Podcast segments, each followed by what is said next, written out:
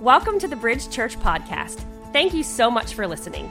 If you're enjoying this podcast, please help us out by rating it and don't forget to subscribe. Now, let's get into this week's message. Well, hey, good morning, Bridge family. And if you do this, if you could turn to Psalm 32 and then uh, stick your finger in 1 John 1. So turn to Psalm 32, stick your finger in 1 John 1. Um, hey, if you're new with us, let me just welcome you. My name's Josh. Um, I'm the senior pastor of our church. And uh, unbeknownst to you, possibly, we are one church in two locations uh, because we truly believe, truly, truly believe that it is better to worship, serve, and be on mission where you live. And so, uh, hey, Bridge family in Spring Hill, can you help me say happy, happy Memorial Day to our Columbia campus? Do that right now. That's right. Memorial Day weekend. That's right. Columbia campus. Good to join in with you guys. And, uh, dude, really excited about today. Um, I do want to say if you were here last week and you made it through, um, last week, I just want to congratulate you. Last week produced some uh, very memorable moments. Um, among them was uh, if you were at either of our 930 services, both here and at Columbia, there were ambulances in the parking lot at both campuses during that service. Um, because at one campus, I won't say which one, I want to avoid any unnecessary shame. At one campus, a person passed out after I told that wolf story. And so, uh, if you didn't hear that, man, you just you just delight your little heart in the podcast, and uh, it, it, was pretty impressive. I do also want to say this. I, last week created one of my favorite moments um, that we've had in our 11 o'clock service. Um, so usually when I say something and like a lot of times people will respond in the service, I'll get like very feminine amens, you know, amen, pastor, you know, whatever it is. Uh, last week, when I was uh, teaching about just the theology of human sexuality and that God created it not just for procreation, but for recreation, in the 11 o'clock, there was this big, dead, silent moment, and then a very deep amen from right over here. It's very masculine amen, and I, I took, uh, took note of that. And then I also want to do this. Um, a bridge family, especially our bridge family, like my generation and older, um, I want us to celebrate and encourage uh, another segment of our church body. Last week, especially for people like my generation and down, um, was it was a cha- it was honestly a challenging week, and we saw amazing fruit come out of that week. Um, the Bible says it's our job to spur one another on to love and good works. And last week we saw multiple um, young couples that were you know cohabiting before marriage and, and all sorts of different um, issues in their life come forward and grab community group leaders, grab pastors, and let them know, like, hey, I think I need to take the hard step of obedience to, to follow Jesus. So, Bridge family, especially my generation and up, can we show the younger people in our church how proud of them we are as they are following the way of Jesus?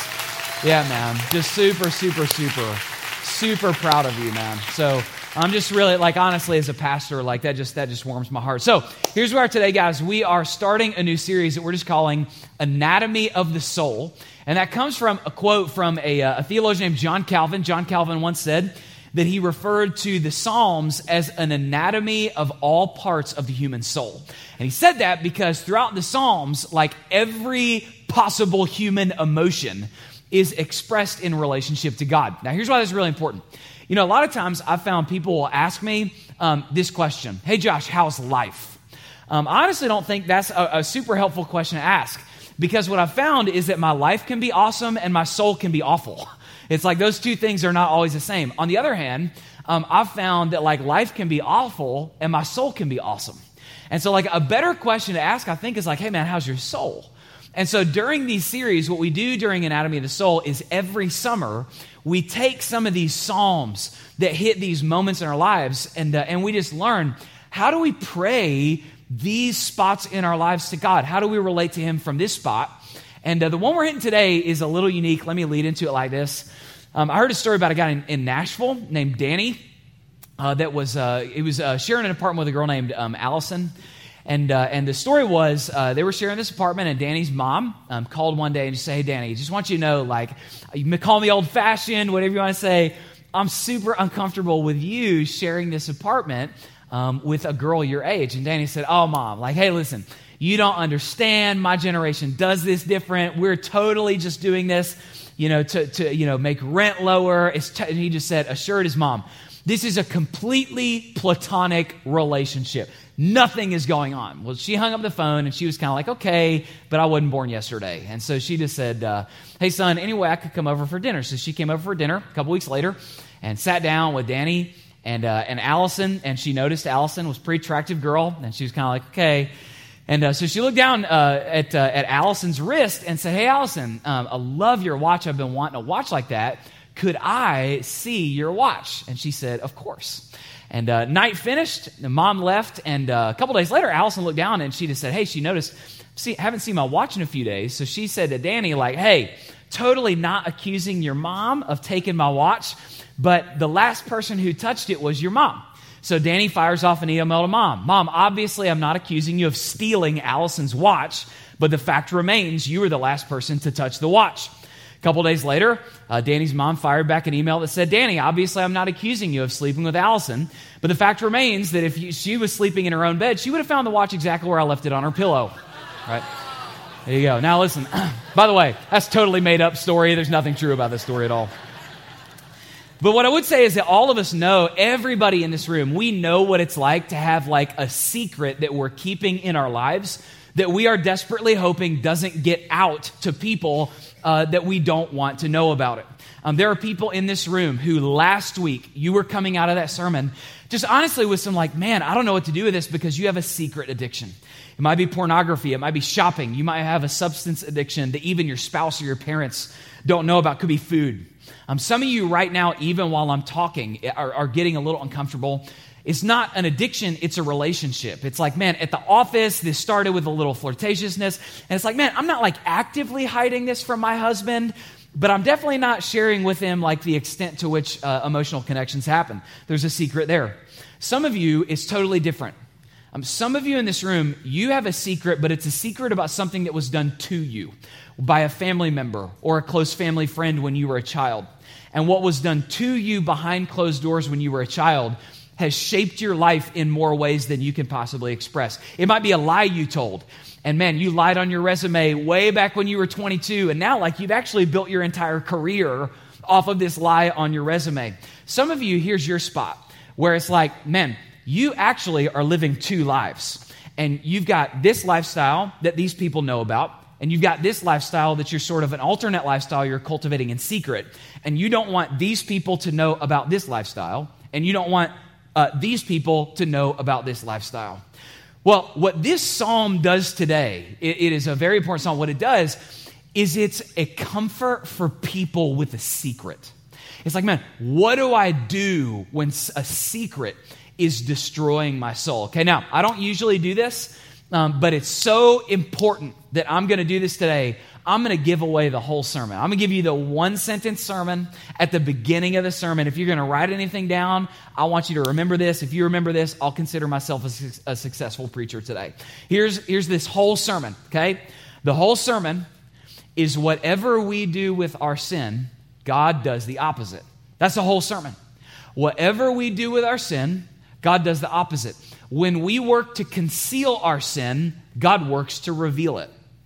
When we work to reveal our sin, God immediately goes to work to conceal it.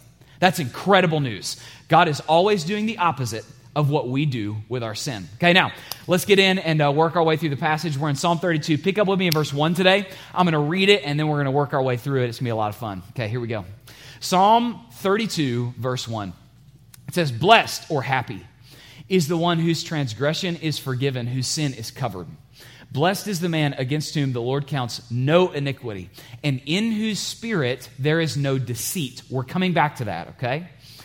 For when I kept silent, my bones wasted away through my groaning all day long. For day and night, listen to this language, your hand was heavy upon me, not against me, upon me. My strength was dried up as by the heat of summer. I acknowledged my sin to you. So look at this turn. Then I acknowledged my sin to you, and I did not cover my iniquity. I said, I will confess my transgressions to the Lord, and you forgave the iniquity of my sin. Therefore, now David's like, he's turning, he's saying to everybody, he's saying, man, if this is true, let everybody who is godly offer prayer to you at a time when you may be found. Surely in the rush of great waters, they shall not reach him. I'm coming back to that. That's real good. You are a hiding place for me. You preserve me from trouble. You surround me with shouts of deliverance. I will instruct you and teach you in the way you should go. Now, listen to this. I will counsel you with my eye upon you. Now, what does this mean? Be not like a horse or a mule without understanding, which must be curbed with bit and bridle, or it will not stay near you. Many are the sorrows of the wicked, but steadfast love surrounds the one who trusts in the Lord. Be glad in the Lord and rejoice, O righteous, and shout for joy, all you upright in heart. Okay? Now, guys, there's a ton going on here. Let me start here, and can we all just acknowledge something really quick? Um, typically, when we have a sin in our life that's a secret, our default mode of everybody in this room is we work very hard to conceal that sin. And we do this in a lot of different ways. Um, one, we do it by hiding it. Um, we'll work very hard to every time we commit a sin, we erase the browsing history. Um, if we uh, say anything about the sin, we'll confess it as something I used to struggle with. Um, there are thousands of people in our church, let me just re- be really blunt. Thousands of people in our church who have a secret they are desperate for no one else in this room to find out about. But every week, you walk in with your Bible and your cute little outfit and the plastic smile on your face. And what you're doing is you're trying to cover or hide the sin. Some people, now on the other hand, some people don't hide it at all. Um, you might be a person who you're prone to rationalizing it. So that's explaining why the sin isn't really that big a deal. And we'll say things like, hey, why is it a big deal? It's not hurting anybody. Or we'll say, man, if you were in the same situation, you'd do the exact same thing. Uh, some people rationalize away sin by appealing to their personality type. I say, oh man, that's not a sin. Josh, that's just how I'm wired. Uh, you took the Myers Briggs and your type came back J E R K. It's just like, that's who you are. And it's like, you know, whatever it is, that kind of thing. So some people will rationalize it. Um, now, on the other hand, some people, your default mode is not to hide it or rationalize it, uh, it's to blame shift. So if you're ever confronted with your sin, your first thing is, you know, your mom comes to you and has an issue. It's not my fault. They the issue wasn't me. The issue was I hung out with the wrong crowd. Can I just gently say something really quick? Guys, the issue is never that you hung out with the wrong crowd. The issue is that you are the wrong crowd. That's why you chose the wrong crowd. And so, man, what some of us do is we always want to blame shift. Now, listen, can we just acknowledge something really quick? Everybody falls into one of those categories. Can we just acknowledge something? The reason that we seek to cover and conceal our sin is because we have a fear. And here's the fear the fear is, if my secret, your greatest fear is if your secret came out. Now, listen, here's what David says in this psalm David says, Your fear is misplaced. He's saying, Your greatest fear shouldn't be that your secret comes out. Your greatest fear should be that it doesn't. Because if it doesn't, it will continue to destroy your life. Okay? If you look down at this passage, look at how he says this in verse 3. David says, For when I kept silent, my bones wasted away. He says, Man, the longer I held it in, the more my life wasted away. And he's, that will always be true. Now, let me tell you why that's true. Let me say it. Let me kind of explain it. The reason for this is I'm going to give you a big theology of sin in the Bible.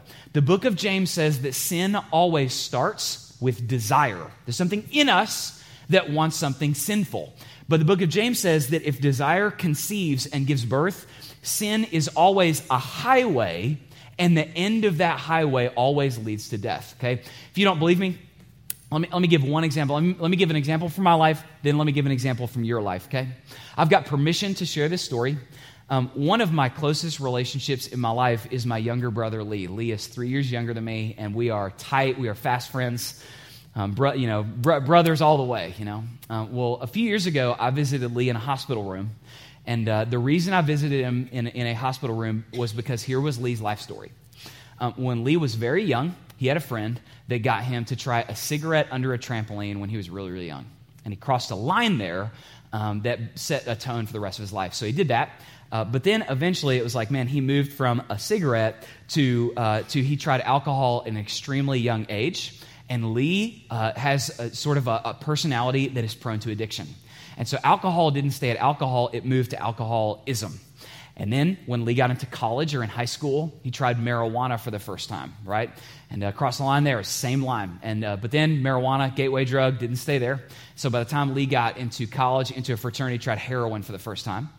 Uh, heroin scared Lee, and so he was like, "Man, that's a little scary." And so he moved over to painkillers. And uh, at first, Lee uh, just was on some opioids, some painkillers there, um, but it didn't stay there. And so trying it became enjoying it. Enjoying it became enslaved to it, and it became an addiction.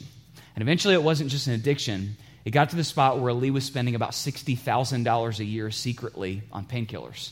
And when I visited Lee in the hospital, it ended with him in a hospital bed with a breathing tube down his throat.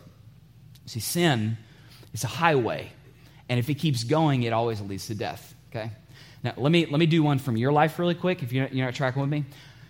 Last week, some of you were really uncomfortable during the message, and you felt God's loving hand dr- giving you a great desire to be free from something in your life.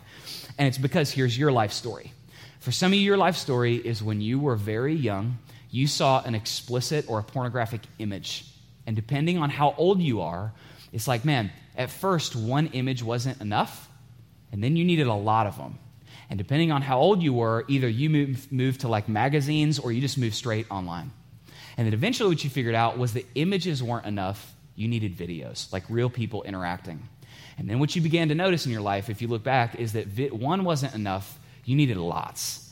And then you needed more and more and more, and harder and harder and harder and harder forms until eventually, if you keep going, what you noticed was that videos weren't enough you needed something with a real person involved, online or on the phone, something like that. And so it moved to a real person.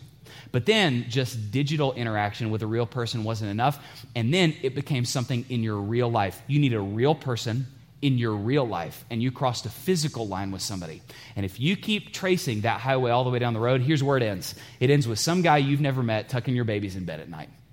See, sin is always a highway and it always leads to death. When I kept silent, David says, my bones wasted away. Okay, now listen, I've said this over and over. I'm going to say this until I say it so much you start repeating it back to me and it becomes a culture of our church. The reason is sin is like a fungus. As long as it's in the dark, it's growing. As soon as it enters the light, it's dying.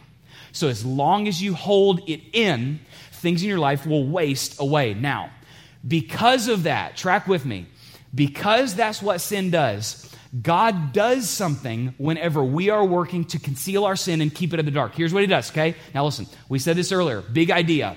Whenever we work to conceal our sin, God, because He loves us, works to reveal our sin, to bring it out, to expose it, okay? Look at how David says this. Look down at the passage in your Bible or your mobile device, whatever you have. Look at verse 4. And David says, for day and night your hand was heavy upon me. Not against me. Day and night your hand was heavy upon me, okay? Now, let me do this. Uh, let me uh, explain something that is confusing in the life of a Christian. Um, right here, I need to help you understand what it means for God's hand to be heavy upon you. And I, I need you to be able to distinguish between three different categories. Okay, here are the three categories, okay? There are three different types of pain that a person can experience. Track with me. Number one, you can experience what's called punishment. You can sin, and it's possible for you to experience punishment. Now, here's what punishment is the goal of punishment is retribution. A law has been broken, and you need to be paid back. Okay, now track with me and listen all the way. That's punishment. Now, discipline is different than punishment.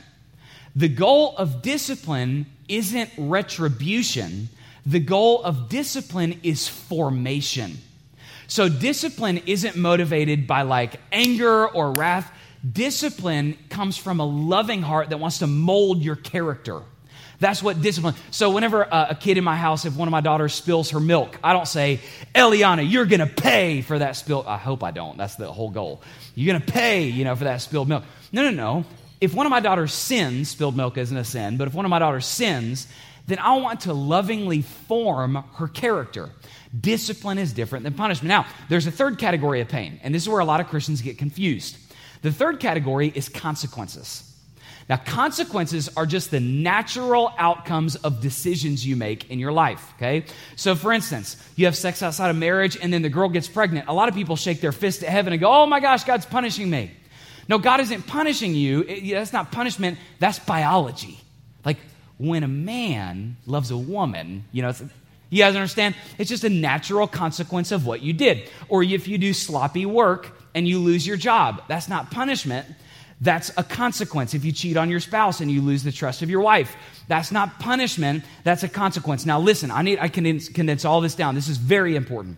Listen, believers in Christ suffer the consequences for their sins And sometimes God uses those consequences to discipline them, but no Christian will ever experience punishment for their sins because Jesus Christ was fully punished in our place. So that all God has left for us is mercy. I am preaching 100% better than you're responding right now. All God has left for us is mercy. So you will never for a second in your life experience God's punishment because Jesus took that in your place. What this means is that when you experience pain in your life, his hand is never against you to punish you. His hand is upon you to help you. That's what God is doing in your life, okay? Now, uh, let me give an example. Um, I, am going to be super vulnerable here for the next 30 seconds. Let me be really, uh, give you an example what this looks like in your life. So, I told you last week that last week's message was very personal to me. Uh, and there's a reason for that. Let me give you um, my entire timeline with pornography and explicit content up to the time I was a teenager, okay? Um, when I was six years old, uh, unbeknownst to my parents, my best friend who lived up the street, his name was Jimmy. Unbeknownst to my parents, uh, Jimmy's dad had uh, pin up posters in his basement where he kept his Atari. You guys remember Atari? Okay, I lost half of you and gained half of you right there. Totally willing to pay that price.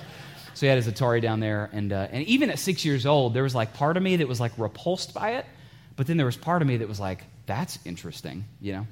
So that was six. Fast forward, I think, three years, and when I was nine, um, I went to a public swimming pool and I went in the bathroom, and uh, apparently somebody had left an explicit magazine in the stall of a bathroom. And at nine years old, like, same thing. Two emotions simultaneously, like, rushed over me. Part of me was like, gross, you know? But then part of me was like, that's exciting. And so picked it up, looked at it for a few minutes, left feeling really weird. Okay? That's it. Uh, fast forward to the time I was, I think, 13. And uh, I went to a conference with my dad and uh, some friends. And uh, dad's friends had kids.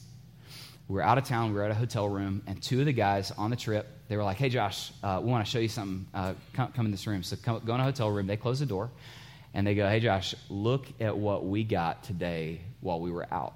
And they hit play on an explicit video. And I was so ashamed that these two guys knew that I just saw what I'd seen that I literally ran straight out of the room, and the three of us never talked about it ever again. Now, that, that was my entire timeline with pornography until I was 15 and the internet, like, existed. and uh, so we got the internet in our house. And uh, do you guys remember when, uh, again, I'm going to gain half and lose half right here. Do you guys remember when, to get on the internet, you had to, like, use the phone line? You guys remember that? You know, that kind of thing. And uh, some of you are like, what? I don't understand. Um, so what apparently happened was, uh, here's what happened is somebody told me that there was stuff that you could see uh, online. And so I moved really fast through these stages. I moved from repulsed to intrigued to enjoyed to enslaved. Like really, like really fast. And uh, apparently, unbeknownst to me, my parents, whenever they were gone, they figured out, like, hey, every time we leave the house, we try to call Josh, and it's always busy. And so one day, um, I was home, I thought alone, and I was viewing, 15 years old, I was viewing explicit content. And uh, while in the middle, like in the middle of me viewing it, uh, all of a sudden I just felt my dad's hand come to rest on my shoulder. He was very, very sneaky. very, very sneaky. And uh, in that moment, I had two immediate responses. Um, one, um, all the shame of what I had done like washed over me like a tidal wave. But two, I felt this amazing sense of relief. And I felt relieved because I knew that I was enslaved to something, and I knew that I needed somebody's help if I would ever be free from it. And so now somebody knew who could help me. And I was so embarrassed and I was so ashamed that day. I be- I've never told this story before. My dad and I have never talked about it since. Um, that day, I begged my dad to punish me because I was so embarrassed by what I'd done. And dad said, Josh, I'm not going to punish you because I'm here to help you. You see, that day, what I figured out is that my dad's hand wasn't against me to punish me, it was upon me to help me. Dad was not, listen, my dad was not there to pay me back. My dad was there to bring me back. You see that? Now, listen, some of you are here. That's right. Listen. Some of you are here right now, and you are in a season of your life where day and night God's hand is heavy upon you and you have a secret that you've been harboring, and right now your bones are wasting away. And the longer you hold it in, the more your life wastes away. Relationships are wasting away. Your marriage is wasting away. Your sense of joy and freedom and oxygen in Christ is being choked out of your life. This sense that your life matters and you're being used for a calling that is far beyond you. It's wasting away. And right now, God's hand is heavy upon you, and He's bringing to your mind these secret sins that you've harbored for years and years years and years. And listen, his hand is not against you to punish you, his hand is upon you to help you. God does not want to pay you back. That happened to Jesus. God's hand is, He wants to bring you back because He's a good father who wants to do, do good things for His kids, and He wants you to be free. That's why God wants to do this. So listen, when we work to conceal our sins, God, because He loves us, He works to reveal them so that we can be free. Now listen, this psalm, I love this psalm so much, guys. I'm going to go crazy here in the next few minutes. Don't you dare sit there silently in the next three minutes of this sermon.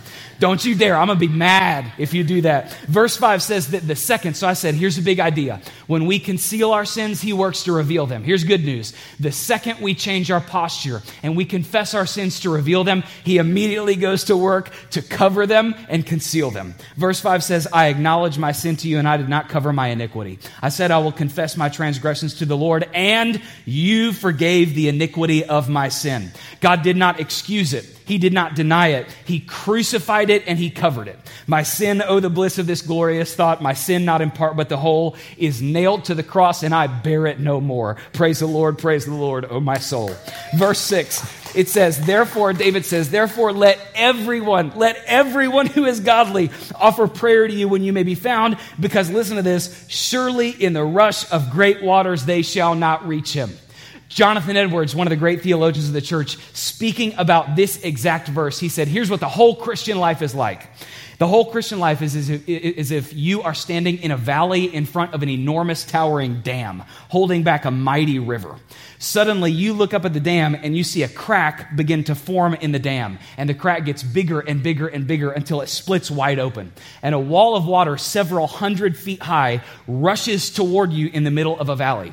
You cannot run from it, you cannot hide from it. Your death is certain.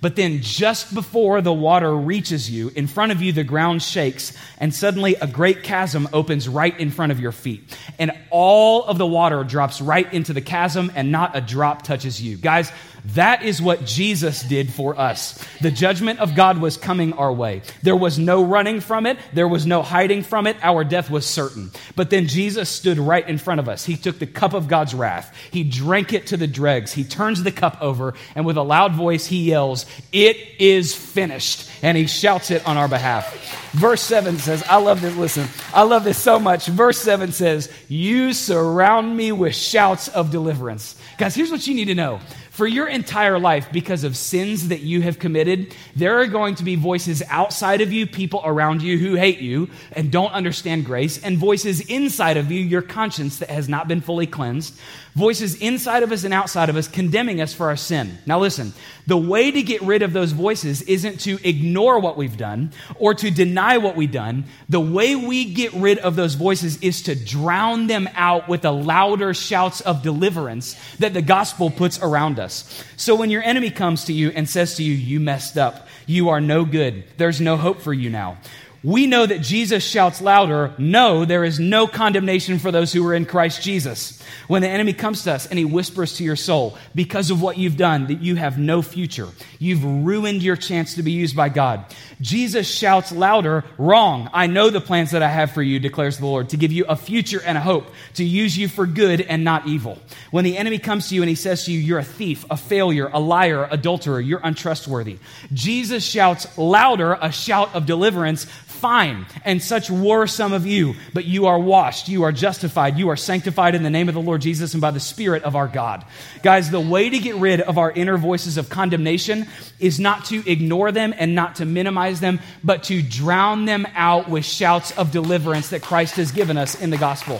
When Jesus was on the cross, remember, when Jesus was on the cross, what did he do? He shouted a shout of deliverance. With nail pierced hands, he shouted, It is finished. Now, here's what I love about this psalm so much. If you look down at verse 11, it says, Shout for joy, all you upright in heart. What will happen to you? I just need to disciple you really quick as you grow in Christ.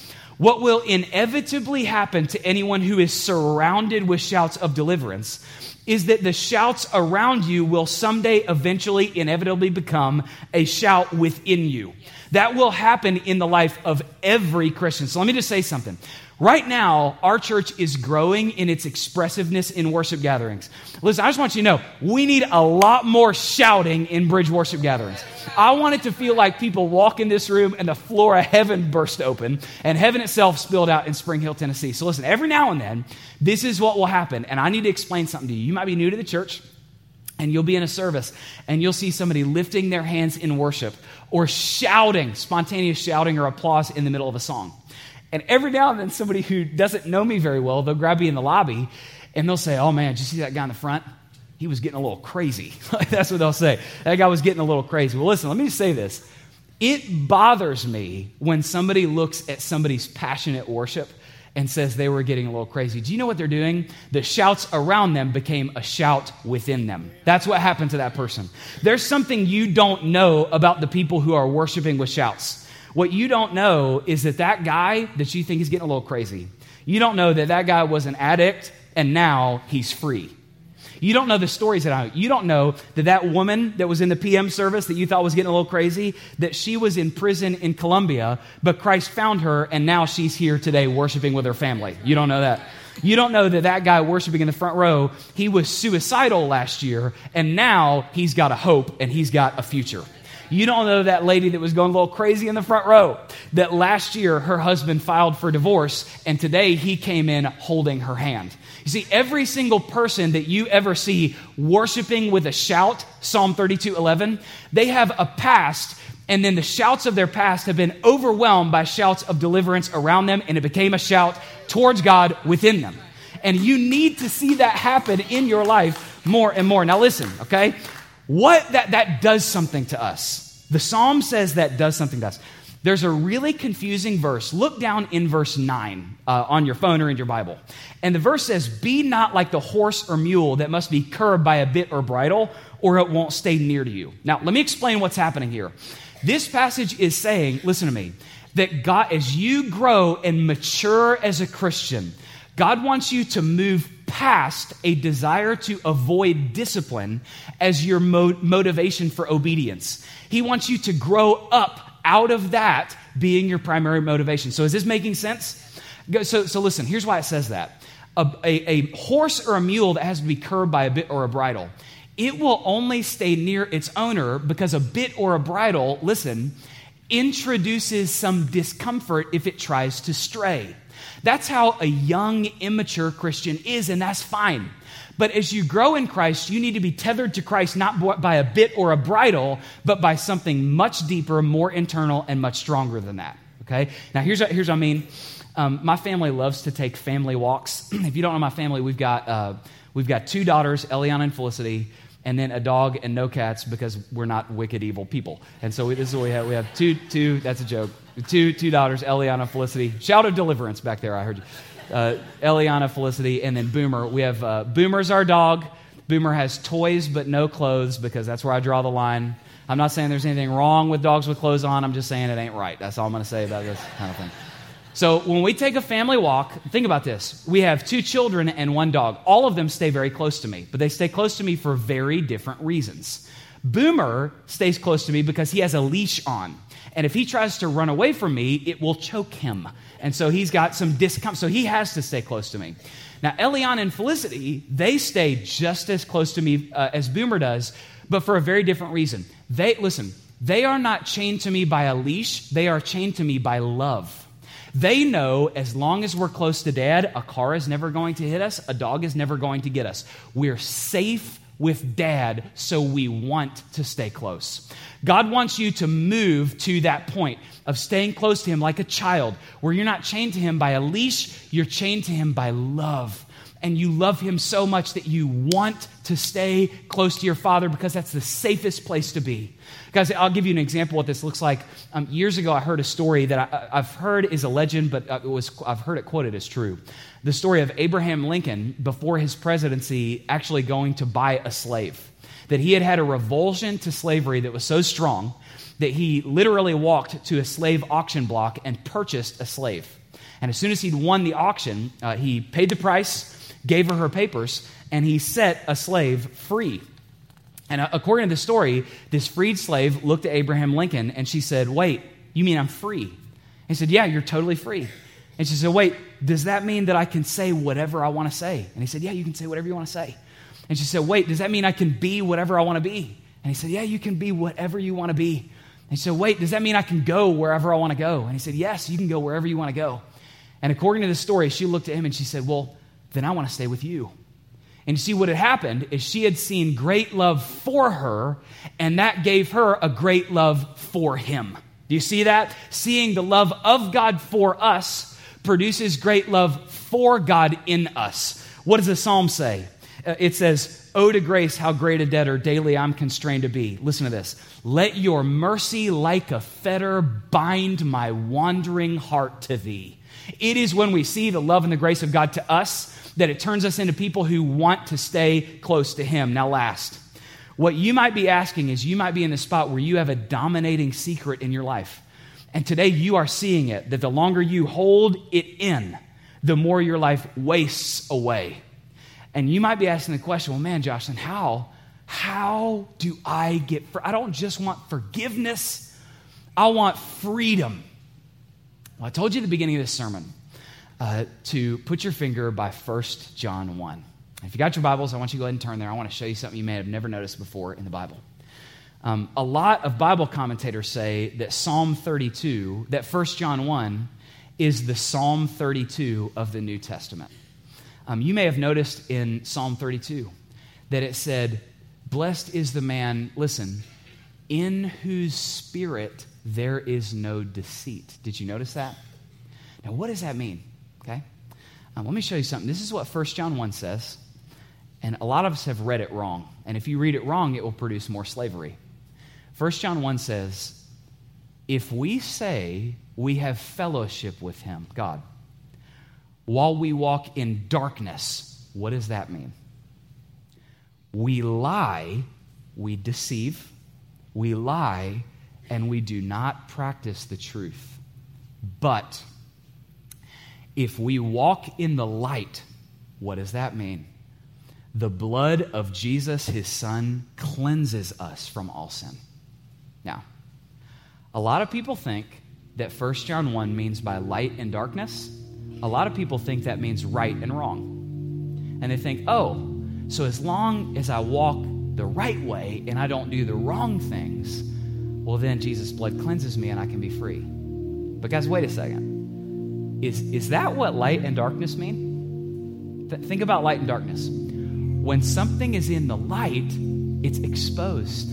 Uh, you can see it, it's not hidden. When something's in the dark, it's concealed, it's hidden. No one can see it. Listen, walking in the light doesn't mean everything in your life is right, it means nothing in your life is hidden. And we have a promise from God that if we will simply, just like David in Psalm 32, if you will sit down and walk in honesty with God, yourself, and at least one other Christian, and bring all of your secrets, everything that you've done out into the light for somebody to see it, one, in that moment, you will begin to feel forgiven. And two, that is the exact moment when you will begin to walk in freedom. You are only as sick as your secrets. That's it. And so, what I want to do today is that God might bring us out into those relationships of honesty and that we might begin walking in freedom today. So, man, will you guys let me pray for you right now? I just want to pray that God will do a freedom work in your life. And Father, would you please, right now, even as I'm praying, God, would your hand, your loving hand of mercy, be heavy on us for us to vomit up all of the toxic poison of our sin. God, we confess to you that when we have held it in, we have wasted away. And Father, we're done with that. And so, God, as people who want not just forgiveness, but freedom, we don't just want your hand, we seek your face. Why?